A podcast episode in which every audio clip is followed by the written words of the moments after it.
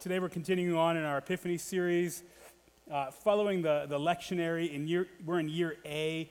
Uh, if you are following along at home, uh, I am thoroughly convinced that the lectionary is more prophetic than I'll ever be. Uh, I think the church moves in seasons uh, as a whole, and we're all moving along these kind of themes. And I, am just amazed week after week at, at the, the themes coming up in the lectionary. Uh, and our passage this morning is continuing right along where Father Rob left off last week. That Jesus is continuing on in his Sermon on the Mount, where he's not undoing the law, rather, he's giving new commandments for his followers to actually fulfill the law. Uh, he isn't calling his, his new followers to a higher standard of purity and holiness. And, and he, he is, sorry, he is calling his followers to a higher standard of purity, a higher standard of holiness, and he didn't come to relax the law. Right? We often think Jesus came with grace, and so everything in the Old Testament is irrelevant. All the commands of God, like the Ten Commandments, are, are, are relevant in an old covenant, and now there's a new covenant that's a whole lot easier. The reality is, he came to fulfill the law. Why? Not because his new followers would, would be better than the others, not because they were less capable of sinning. Rather, it's because in the new covenant, we are brought into union with Christ. We are brought into the person of God. We are united with Christ, given his spirit, and we're made into his likeness. And, and as Father Rob preached last week, we are salt and we are light. And I, I, always love the language of we are salt. We always go, I'm, I'm meant to be like salt, or I'm meant to be like light. He's going, no, no, you are that. It's a, a matter of who you are. That we are called to be just as Christ is to the world. That, that everyone around us is meant to be impacted by the reality of our Christ likeness by the power of his Spirit. And so he takes fundamentally broken and sinful humanity, all of us, in all of our weakness, in all of our brokenness, and in all of our pain, and he, by his Spirit, transforms us into something glorious. And for those who wholeheartedly and truly turn to Him, for those who are, are reliant on Him in every aspect of their life and choose to abide in Him every moment of every day, His grace is, transform, is transformative. That it actually changes who we are from the inside out. By truly turning to Christ, the promise of the gospel is that there will always be fruit. You can't turn to Christ and not have a positive impact. Further, God profoundly loves us. He loves each and every one of us. Therefore, if we know, if at the base level of our belief that God loves us, then we can actually believe that God's will for us is good. And whatever He asks of us is for good things. That if God loves us, He's not going to ask us for anything that doesn't produce gospel fruit. But because He loves us, He's going to ask us to do many things, and every single one of them is for our betterment. Not to harm us, not to restrict us, not to stifle us. That His love and His law are freedom. And I, think we need to get that this morning, especially going into a season of Lent. God's ways produce freedom. That's good news, friends. And our, reading today is, Matthew 5, 21 to 32. Uh, if you have your Bibles, you can turn with me. But before I read it, just an admission, this is a pretty tough passage. Uh, it isn't the easiest passage for us to hear, but what I do know is it's, it is the words of Jesus. And when I've reflected over this Epiphany season, I originally hadn't planned on doing the lectionary felt the Lord lead me back to the lectionary, and I think He's given us this kind of vein of life that's on offer for us. And you could feel it in worship today that as we've been digging into the truths of the gospel, as we've been digging into the reality of Christ's light shining in our hearts, His Spirit is profoundly close to us. We, we, have, we are finding a vein, I think, as a church. And, and so I just encourage you this morning to enter into the vein that God has us on, which is a vein of repentance, which is a vein of broken people turning to the grace and to the kindness of God, because in the grace and the kindness of God is true life. So, what we do know, tough passage, but it's a passage said by Jesus, who is kind, who's compassionate, who's merciful, who's full of grace and full of truth. They're his words written by Matthew. They're for us, for our benefit, and if it's for us, it's for our life. So I, have been reflecting before we get into it on the liturgy. The liturgy can easily become something we just do and say.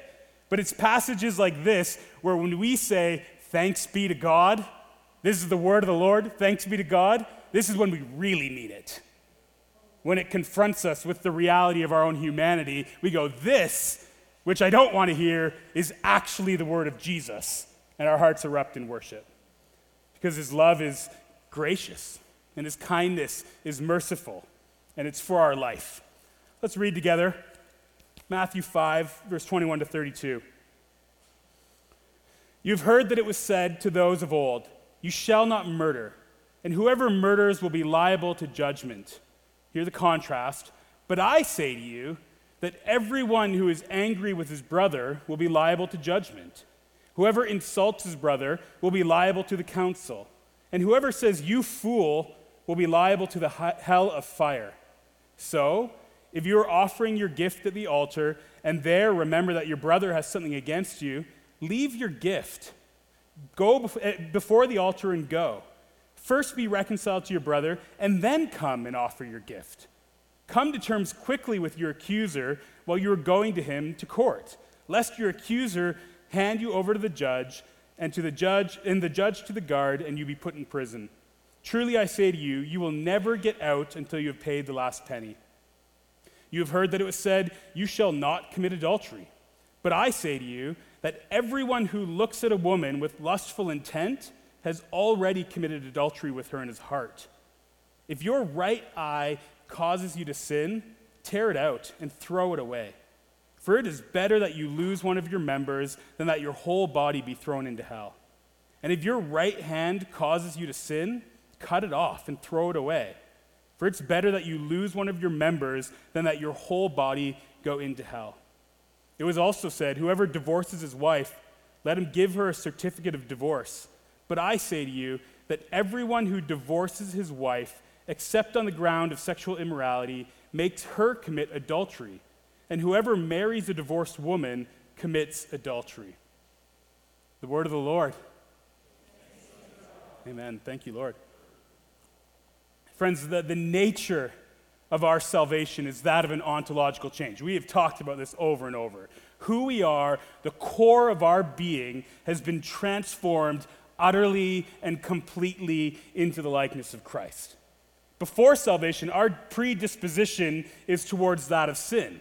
However, when we're brought into union with Christ, when who we are has been transformed into his image, our disposition fundamentally is for God and for life. However, we consistently choose to live according to the old man. We consistently choose to choose our anti nature. We don't choose God, we choose to, to follow something that isn't actually for our own good. And anything outside of his ways for us will be destructive.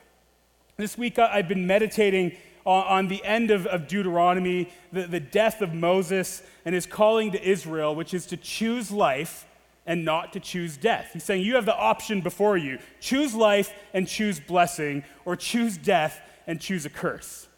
And friends, each one of us, day by day, the second that we wake up in the morning, we have laid before us two choices choose life or choose death.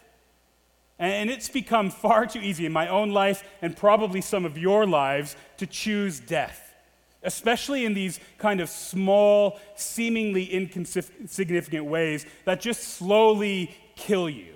They tear you down, they break down your defenses one by one, little decision after little decision. We choose sickness and death. And so, Jesus on the, the Sermon on the Mount is explaining that it's no longer sufficient for his followers to just look at the extreme end of sinfulness. So, you can't just go, well, at least I'm not a murderer. At least I'm not committing adultery like other people. Jesus goes as far as to say in verse 22 But I say to you that everyone who is angry with his brother will be liable to judgment. Whoever insults his brother will be liable to the council. And whoever says, You fool, will be liable to the hell of fire. That's serious business. Verse 28. But I say to you, again, note the contrast that everyone who looks at a woman with lustful intent has already committed adultery with her in his heart. So he's calling his followers not even to open the door to sin, that sin every time will lead us to death and devastation. And he's saying, don't even, don't even open the smallest crack to that kind of life. And Jesus is he's addressing the, the religious elite of Israel. And yes, they believed in the scriptures. They're keeping the Ten Commandments. And they're, and they're keeping the rigidness of the law. But he's saying your hearts aren't transformed. You're content to go, I'm not murdering, but they have rage and hatred within them. That the, the best of human behavior, the, be, the best of human piety is insufficient for our salvation. But it's nothing short of radical, Holy Spirit infused transformation that allows us to live as disciples, as salt and light to the world. And Jesus is saying, shut everything out that keeps you from me, and by my Spirit, live into the reality of your salvation and be salt and be light in the world. So he's saying, You've heard don't murder. You understand the Bible says don't murder, but I'm offering you a better interpretation than just don't murder. And I'm offering you a better way of life than being content in not being a murderer. Friends, our, we've talked about this in Epiphany. Our relationship with God is revealed in the ways that we treat one another. We've said it a lot. True love, true following, true repentance has action. It can't just be, well, I, I, don't murder anyone. But if our hearts are full of hatred and our actions towards someone else are bitterness and judgment and condemnation, our hearts are showing a lack of transformation. Bonhoeffer, in his great book, The Cost of Discipleship, says this Because we are justified by faith, faith and obedience have to be distinguished. But their division must never destroy their unity which lies in the reality that faith only exists in obedience, is never without obedience. Faith is only faith in deeds of obedience. Do you need me to read that again? Okay. Because we are justified by faith, faith and obedience have to be distinguished. That's, that's the foundation of salvation, saved by grace through faith. But their division must never destroy their unity which lies in the reality that faith only exists in obedience, is never without obedience. Faith is only faith in deeds of obedience. So, in our, in our anger, in our insulting, in our refusing to reconcile, or our refusing to see the, the worth of someone else in our lust, we are essentially dehumanizing and de image bearing our brothers and sisters that we go to church with each and every week. We are choosing death when we choose to walk in disobedience to the, the way of life that Christ has given us. And Jesus is commanding everyone to completely and utterly shut the door in our hearts and our minds to the path that will lead us to drastic sinfulness and inner death. Friends, his way of life is his love for us. He's saying if, if you're never even angry, you're never actually going to get to murder. That's how he fulfills the law. If you never even allow lust to have a foothold in your heart, you'll never, ever get to the point of adultery. So he's saying don't simply aim to not murder, don't allow yourself to hate someone or resent someone. Don't, don't take a, a position of, of superiority that could call someone stupid or an idiot or a fool. Don't be mean spirited. To lust is to covet. It's to objectify, it's to, to fantasize about someone that you really have no right to do that.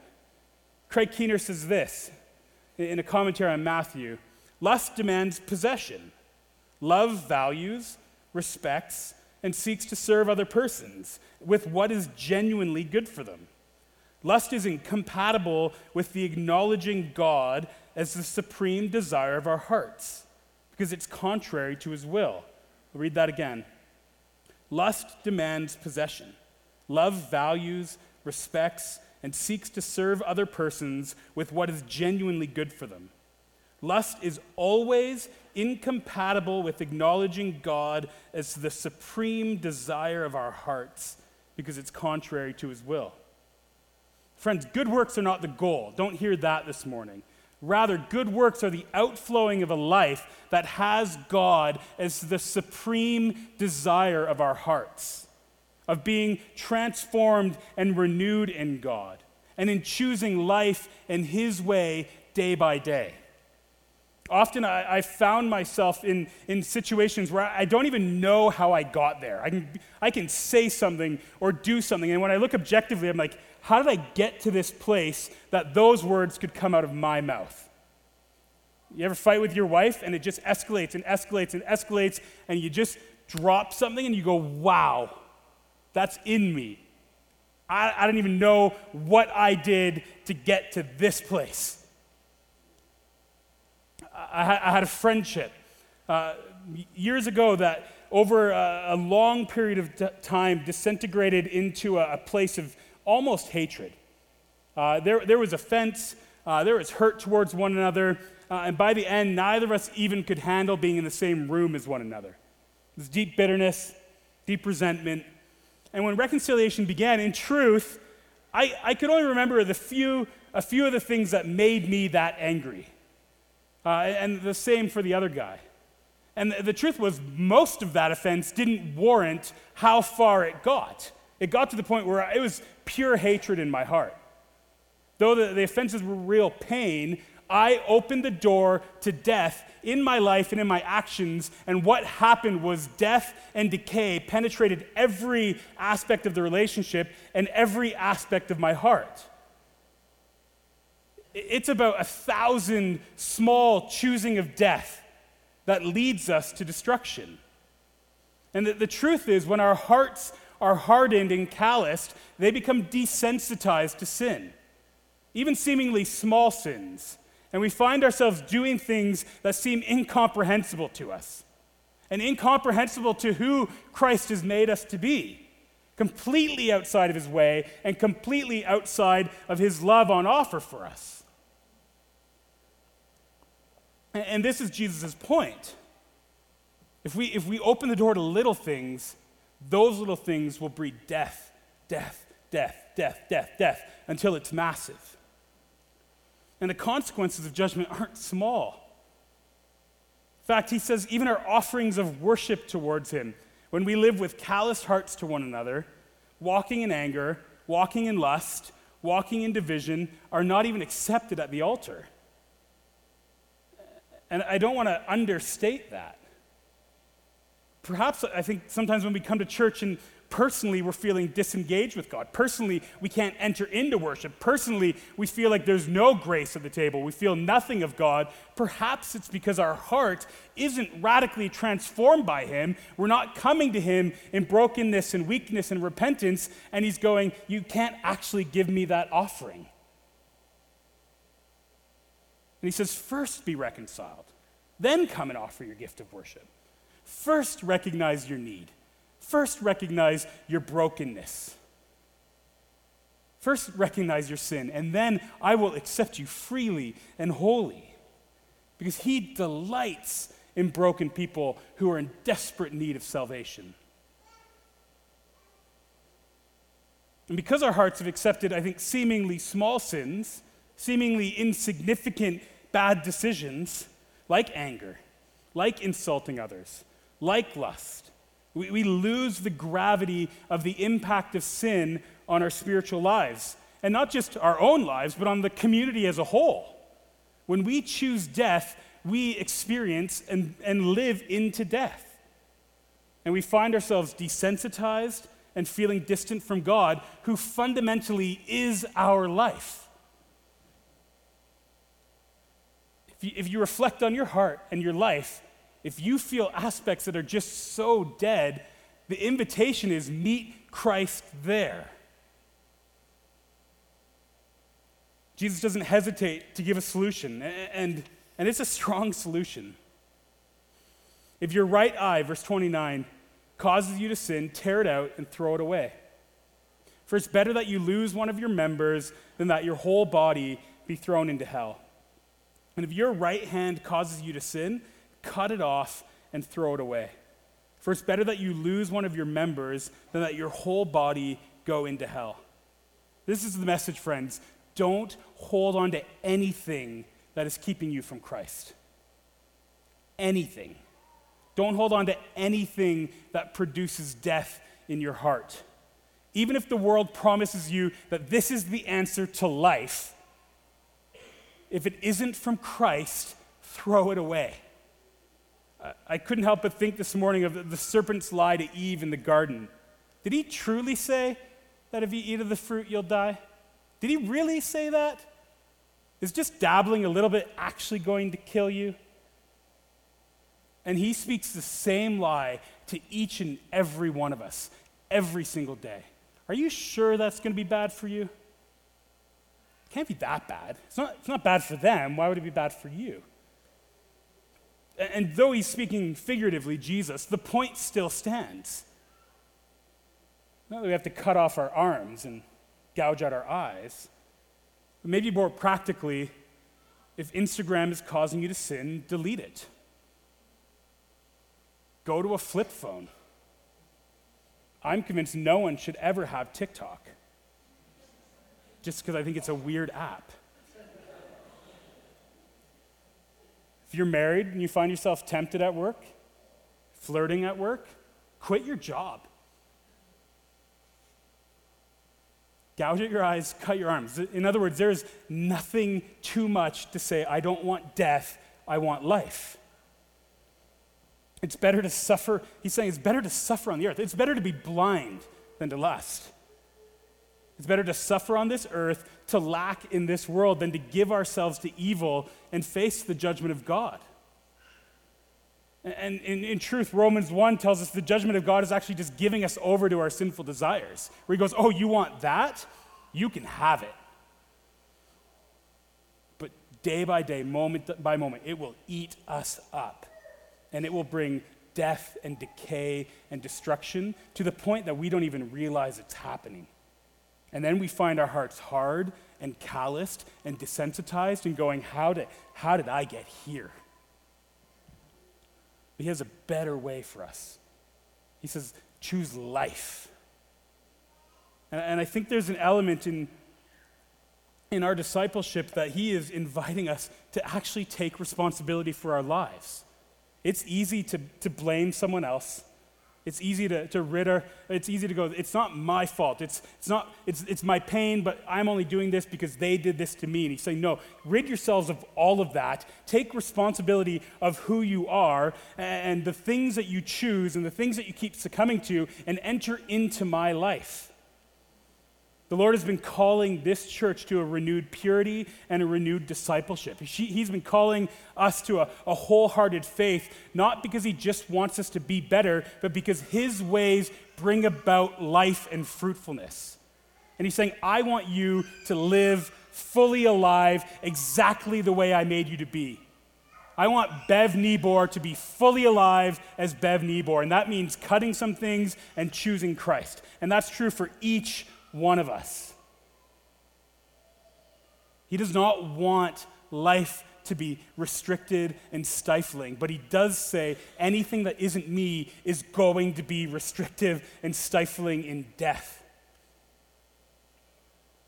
Friends, we know that we are made for this. We know when we look into the heart of hearts, we are made for life in Christ. We are made to be wholehearted disciples that seek nothing but Jesus and Jesus alone. But the cost of discipleship is a wholehearted rejection of the world and an utter embracing of Christ and his ways. Young men, I think your phones are killing you. Porn, it, it, the stats on porn are outrageous. And it is so accessible in this generation more than it's ever been in any generation before.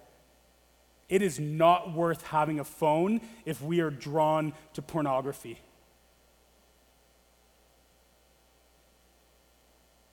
That's true of, any sin. And I think many of us, we've actually just, we forget who we are. We forget who we are in Christ and who we're made to be. And we need this reminder of, oh, we're made to be alive. We're made to be fruitful. We're made to be on mission, like Father Rob preached, bringing salt to the world, bringing a flare of life, scaring off evil. That's who we are. That's what we're made for. But we forget it because, because death has become so normal in our hearts. Uh, many, many of you know years ago I got in a car accident, whiplash, uh, discovered that I had arthritis in my spine. Uh, eventually I got really used to back pain. And people go, Does your back hurt? And I'd have to think about it and go, Yeah, I guess it does always hurt. But if I'm not thinking about it, I don't even notice the pain. But when it's acknowledged, I go, oh no, actually, I'm always kind of in back pain. This is what sin has become. It's become common and easy, and when we don't think about it, when we don't acknowledge it, we don't even realize it's there because slow decay means desensitization to things that aren't of God. Whether it be anger or adultery, lust, theft, gossip, drunkenness. Rob read a whole list last, last week. Do you know you're actually living with death? When, when I looked at our, our lectionary passage this week, my heart actually sunk a little bit. Um, but I, I, read all of them. And for the first time, I went, oh, all three of these are, are so relevant. And they always are relevant together. But this one just seems so apparent to me. Uh, the epistle is from 1 Corinthians 3, uh, first nine verses. But I, I want to read verses 16 and 17, which are the, the kind of climax of the chapter. Do you not know that you are God's temple and that God's Spirit dwells in you? If anyone destroys God's temple, God will destroy him. For God's temple is holy, and you are that temple. Friends, this is what Paul is saying. Don't forget who you are. Don't let sin tell you who you are. The reality of salvation is that you are God's temple. You are more in Christ than you could imagine. You are more united to Christ. The Spirit of God is more in you than you could ever know, so much that you are personally and corporately the house of God. And our lives are either building up God's temple or tearing it down. Everything we do is either unto life or unto death. And our sin, no matter how seemingly small or inconsequential, personally and for that of the whole community, impacts the temple of God. And Christ is inviting all of the hearers of this message to a life of radical transformation. Saying you don't even have to live with anger. Yes, you have anger, but that doesn't define you. You don't have to live as a slave to anger. Yes, currently you lust, but you don't have to live as a slave to lust and to death. Your inevitability is not necessarily adultery. He's saying, I can offer you a life free of it. I can offer you a life fully alive in my spirit, full of God, that is free of anger, free of lust, free of gossip, free of slander, so long as you come to me and choose life. Choose to, to wholeheartedly follow after him. Choose a life of profound importance, profound fruitfulness, joy, hope, peace. But it can't be both. It can't be a life fully immersed in the world and fully immersed in Christ. He doesn't really want one foot in and one foot out. It's one or the other. Again, you are salt. You are light. You can't be partially salty. There isn't a half light. Light doesn't have 50% properties. It's either all light or not. And I think when we assess our lives, we can see our priorities and go, do I actually value the way of the Lord? The, the Old Testament passage this week was Psalm 119, which is just a beautiful psalm. You can put up verses 9 to 16. Beautifully shows us another way. How can a young man keep his way pure? By guarding it according to your word. Guarding, it's active, it's intentional that we would actually guard the purity of our lives and our hearts. With my whole heart, I seek you. Let me not wander from your commandments. I, I love the word wandering. It's not running to sin, it's kind of aimless living, I think.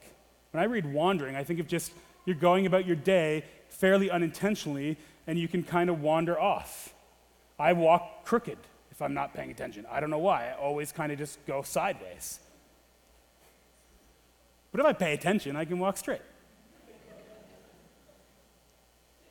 But I think that's, that's kind of how life goes. We just go about our business, and you just kind of slowly wander off.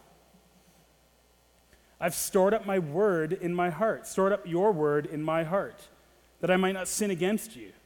Blessed are you, O Lord. Teach me your statutes. With my de- lips, I declare all the rules of your mouth. In the way of testimonies, I delight as much as in all riches. Oh, I love that. In the way of testimonies, I delight as much as in all riches. I will meditate on your precepts and fix my eyes on your ways. I will delight in your statutes. I will not forget your word. Friends, where, where have you forgotten who you are? Where have you forgotten what He's made you to be in the glorious union of our salvation? Where have we forgotten His word? Because His words are our life. Eugene Peterson has a, a, book we have at the back called Eat This Book, and it's about inwardly digesting the Word of God because that's our true food. Where have we forgotten our true food, our true source of life? Where have we forgotten the reality of our salvation, forgotten that we are completely and utterly transformed and renewed in Christ? And have settled by choosing destruction? Where have we settled by allowing sin, even seemingly small ones, small judgments, small insults, small angers, small lusts, to penetrate our hearts? Where are we holding on to something that is nothing short of a disease that's corrupting everything you are? And if you think through things, like when I say get rid of your phone, you went, that's not going to happen. Maybe we actually need to go, oh, there's something to that. I'm not saying you have to get rid of your phone, but it at least shows us, oh, there are things that we will not give up for Jesus. And Jesus invites us through confession, through repentance, to, to, to cut off the things that are killing us, to take them from us so that we can be fully alive in Him. Jesus does not look at our brokenness and our weakness and our sinfulness and turn us away. It's when we don't acknowledge that reality and try to come to Him anyways, He goes, Whoa, I don't need someone who doesn't need me but you in your weakness, you in your pain, you in your sin, when we turn to Him to say, I need nothing but you in order to be alive, He delights in us. Friends, the invitation is to meditate on Christ. As we prayed last week, to set our minds on the things that are above, not on things that are on earth. To fix our eyes on things that give life and cut off and rip off anything that holds us back in closing, as the team comes forward, I want to read the, the words of Moses to Israel before his death in Deuteronomy 30, verses 19 to 20. I call heaven and earth to witness against you today that I have set before you life and death, that you and your offspring may live, loving the Lord your God, obeying his voice, and holding fast to him. Why? For he is your life and your length of days, that you may dwell in the land that the Lord swore to your fathers, to Abraham, to Isaac, and to Jacob, to give to them. Friends, come to him today. Come in, in vulnerability and weakness and humility and repent. Be transfigured by his glory. Choose life. Receive a promise better than a strip of land promise to Abraham. Receive the promise of God's kingdom, which will penetrate your heart and your soul and transform you into his likeness. And let Christ be your life all your days. We turn to the table. I'm going to take a, a moment to just allow the Spirit to speak to you. How we choose life how we choose Christ is primarily through our repentance, it's through acknowledging our weakness. We go, we, we don't want to choose worldly death, which has corrupted me, so I want you to cut off all of these things all of my weakness, all of my pain, and breathe the life of heaven into me.